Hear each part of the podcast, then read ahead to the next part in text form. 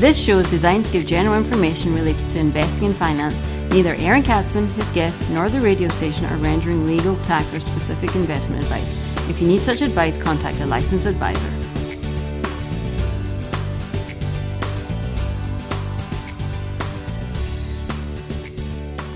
And welcome to the Aaron Katsman Show. I'm your host, Aaron Katsman. We're here to speak to you about your life, your money, and your investments. And as always, we're coming to you for the spiritual and soon to be financial capital of the world, Jerusalem, Israel. If you got any questions or comments, feel free to email me at Aaron, A A R O N, at lighthouse with an L, lighthousecapital.co.il. That's Aaron at lighthousecapital.co.il. You can check me out on the web at www.aaronkatsman.com. That's www.aaronkatsman.com. You can find me on Twitter and be sure to subscribe to the brand new YouTube channel at Aaron Katsman. So it is my honor to introduce Osher Felicia Seaton, who is a U.S. international estate planning and tax lawyer. Um, she's been practicing U.S. estate planning law and probate since 1996. She founded her U.S. estate planning firm in Israel uh, a while back already, by time flies. In August of 2007, she practices U.S. international estate planning and individual tax, U.S. probate and estate administration, and tax and renunciation of U.S. citizenship and relinquishment of U.S. green cards. Welcome to the show, Osher Felicia Seaton. Thanks so much for having me, Aaron. If I could just give Aaron a plug here and say that he takes care of my clients like no one else does. It is such a pleasure to work with his office. Uh, my clients are extremely, extremely happy, and um, there, there's no one who can top his integrity. There you go. Well, then, then the wire transfer will be coming to you uh, right now. I'm going to hit enter, and there it goes. thank you, thank you very much. So let's just jump right in. We were talking before before we went on um, about some really interesting um, issues that most investors, I would say, who have U.S. brokerage accounts, who live outside of the United States, it's not necessarily just Israel, but everywhere. Um, don't know. And it's something that sort of snuck up on people the last couple of years and it's causing all kinds of problems. And that is like this. I'm going to phrase the question so, so like this. All of my accounts in the United States are titled with joint um, rights of survivorship. They're joint accounts with rights of survivorship. That should be fantastic, right? That should be totally covered. God forbid if one of the account holders dies, right? If one of the spouses dies, I should be covered completely. True or false? So, in some ways, you are. That's absolutely true. All you need to wait for is a death certificate upon death. And then you submit that to the US financial institution. You fill out some paperwork. Sometimes they'll need some notarizations. They might need something called a medallion signature guarantee, but all these are doable. Um, and theoretically, within a few weeks to, to tops a few months, you should have access to the account. However, Unfortunately, in, in the last five years, we've been seeing the US financial institutions um, become more and more compliant with a certain little tiny section of the, of the US uh, tax code, which is um, that the US uh, uh, financial institutions are required to um, ask you, require you actually to obtain something called a transfer certificate from the IRS. Essentially, that certificate states that your estate does not owe any estate tax, or if there was estate tax owed, that it was paid. And so it's kind of a stamp from the IRS that everything's okay and that they the US financial institution can transfer the money. So what's the problem? Right? Okay, so you say fine, I need something from the IRS, I'll get it. Well, before the, the last nine months of, uh, of um, uh, co- dealing with COVID 19, the IRS was backlogged on these requests by about a year, 11 months or so. Okay. And so anyone who hadn't received their transfer certificate by March of 2020 um, had been waiting about 11 months and now has been waiting since then. No transfer certificates that I know of, at least, have been released in the last nine months. Wow. Perhaps here and there, but they're still catching up. I have one that I submitted uh, two years ago, 2018, for a client. Wow. Now you say, okay, so we have to wait for the transfer certificate. Fine. But meanwhile, the joint owner can use the account, right? I'm sorry, I'm asking all the questions. No, that's fine. So, so let's get into that. That's let's get into that because um, I'm going to lead in, but I'm going to say that there are um, certain firms, we were just speaking about this, certain firms that a joint um, account with rights of survivorship will allow the surviving spouse to still withdraw money based on living needs. But our firm does that. Um, but as we were speaking, plenty of firms that you deal with um, don't do that. So talk about a little bit of that, and then maybe what are the solutions that you have to offer for people to have that, or for heirs, or for the surviving spouse to have access to their money. Exactly. And so what happens is, unfortunately, I've, I've found this repeatedly at various uh, US financial institutions and big ones at that, um, that they freeze the account as soon as they're notified of the death of one of the joint owners. So even though there's joint with right of survivorship and it should go smoothly, they take all the paperwork and then they say, no, the account is frozen. No deposits, no withdrawals. You can't also do any trading and so everything just stays status quo until the transfer certificate is received. And again, the problem with that is you could be waiting a year or two for right. that to happen from the date of the request. Um, I will also note that the request is quite um, difficult. It, you have to report all of the decedents, the persons who passed away, all of their assets that they owned on date of death with date of death values. And so you don't have to prove them, but you have to be able to, to list them. And that can be a lot of work for people, especially and, if we own real estate or various Right. Stocks. And correct me if I'm wrong, but I think we've had cases where the IRS actually came back to the individual who submitted it and, you know, asked for clarification or there wasn't enough information. And then, you know, you know, we should all merit to live long enough to uh, to see that transfer certificate actually issued. Exactly, exactly. And so that's the problem that my clients are running into these days is they thought that everything was taken care of, but then uh, uh, unfortunately one of them passes away and in addition to having to deal with the grief of that, they also have to deal with the grief of this kind of bureaucracy.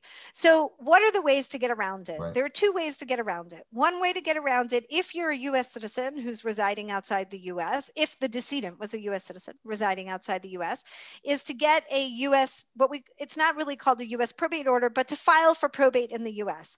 And as you mentioned earlier, to have a US uh, resident executor appointed. And so if that happens, then you can bypass uh, the need for the transfer certificate. Um, however, I will say that that's time consuming. And also, people often pay an attorney to do that who's local, especially if they're living abroad and they need someone. And you have to have an executor who resides in the States who's willing to serve. And some people don't, don't have that anymore if they've been living abroad for a long time. So there are some downsides to that, but it's definitely doable. And then I have clients who say, well, you told me to avoid probate. And the entire web says to avoid probate in the US. And that's true. But if you're going to, you know, weigh, hmm, let's wait a year or two for the IRS to get its act together versus I can get a, a you know, um, an executor appointed within a few months in the US, you might choose to do that. Okay. Um, the, the other way to get around it is to have a US trust, what's called a living trust. And um, it, it's costly to set up but then after it's set up, there are no additional costs to having the, uh, the living trust. There are no annual so, fees or anything like that? No, you can you can appoint family members to be trustees uh, or trusted people that, that you trust to be trustees who aren't going to take compensation, and um, the trust in now now the one big issue here with the trust that everyone has to remember if they're going to set it up is fund it during life, which means don't just set up the trust and say, oh, everything will pass into it upon my death.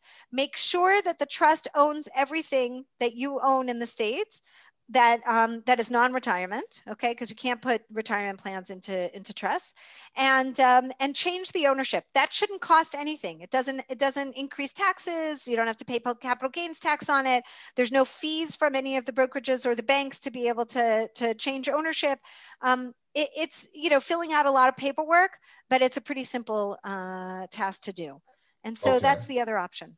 Okay, so those are the two options: either trying to probate in the U.S., which means appointing a U.S. executor, or setting up um, a local trust. Okay, that's awesome. That's very interesting. I think that's information that um, we're in the business, so we know about that. But um, you know, all the time uh, this comes up, and people don't know, and they get surprised. And do you, for all the viewers and listeners out there, do yourself a favor and listen to, to, to this advice because it can save you literally years and lots and lots of gray and white hairs and a lot of money because it's not cheap to do all this stuff either because you need to pay the professionals. Um, how can people, I was remiss, how can people get in touch with you? Um, you can visit my website at www.ofm, Osher Felicia, and then my other middle name, um, dash law.com. Um, feel free to email me at ofm uh, at ofm-law.com. And, um, and, and uh, I'd love to talk with you anytime. Okay. So we are speaking with Osher Felicia Seaton, who is a practicing U.S. estate law and probate uh, specialist. You're watching the Aaron Katsman Show. I'm your host, Aaron Katsman. We speak to you about your life, your money, and your investments.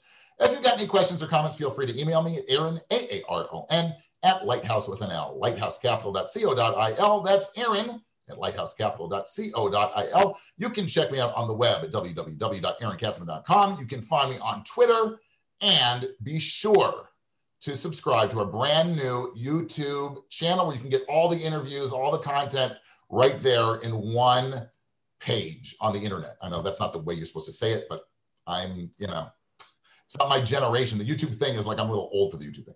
Anyway, um, I want to go back to one thing that's important. Um, we, we mentioned it in passing right at the beginning. We're going to get into another topic, but the issue of the transfer certificate, right? It has nothing to do with um, it's nothing nefarious against Israel. It's if you're an American who lives anywhere, you could be living in Singapore, you could be living in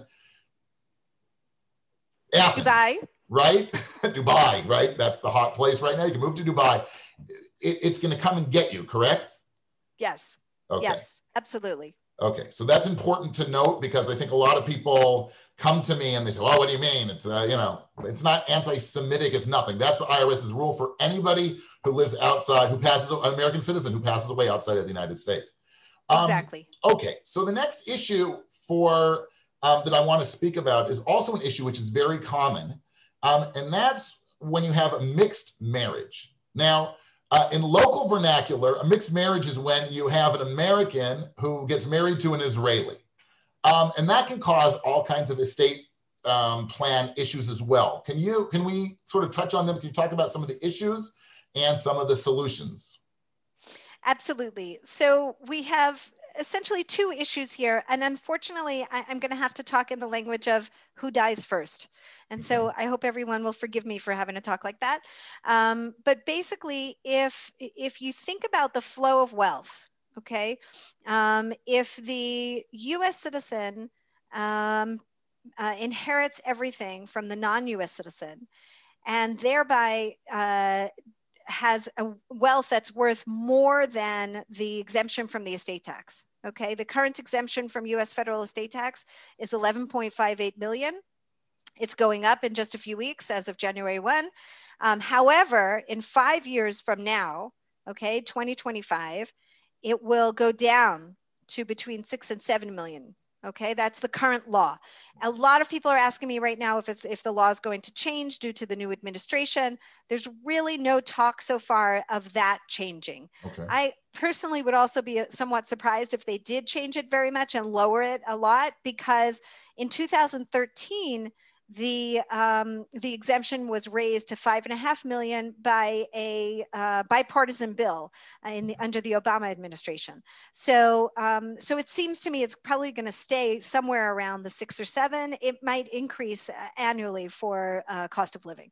In any case, um, if the US citizen inherits everything that the couple has because they're second to die, they're the survivor, um, and then passes away owning more than the exemption amount, that needs to be planned for because it, and it's very it's a simple plan actually. And what it does is there have to be it's going to be strange to, to think about this but there have to be two different wills right if the us citizen um, the us citizen's will can leave everything to the non-us citizen because the mm-hmm. non-us citizen isn't going to be subject to us estate tax uh, except for one situation and that's the other example i'm going to give um, but the non-us citizen's will needs to specify a couple of things. Uh, there are a few options, and it depends on the family dynamics. One is to leave the US citizen as much as whatever the exemption is at that time. So they can inherit, let's say, up to six or seven million, so they have a, a nice net worth. And in addition, a trust can be formed for the benefit of the US citizen that will give the US citizen all of the income that the US citizen needs during the year in order to um, you know pay their bills etc um, that trust will most probably be a non-US trust and I'm not going to go into the differences right now but if it is a non US trust, then um, the US citizen needs to receive all of the income from the rest of the assets on an annual basis, okay? So, oh. so, as to avoid additional US income tax. And so that's one scenario that we run into. Another scenario that we run into, I, I also, I just want to add one with regard to that. Make sure that if a US citizen is going to inherit companies, okay, significant shareholder um, uh, interests in non-U.S. companies, that that the that, that the family consults the appropriate CPAs and tax professionals, because if not, you might not want a U.S. citizen inheriting th- that type of interest because there'll be additional U.S. tax. Okay. Okay. So this um, scenario is when, again, this th- this whole scenario where you can leave up to like six million dollars and put the rest of it into trust. That's if the, um, in our case, the Israeli um, were to die first. Okay, and the and the surviving spouse is an American citizen. Right. Okay. Right. So now scenario that, number two. Right. And, and in that scenario, scenario number one, we're talking about wealthy families, right. right? In scenario number two, we're talking about any family. Okay. You don't have to have six or seven million dollars. And here's scenario number two. Okay. What happens if the US citizen passes away first and leaves everything to the non US citizen? Mm-hmm.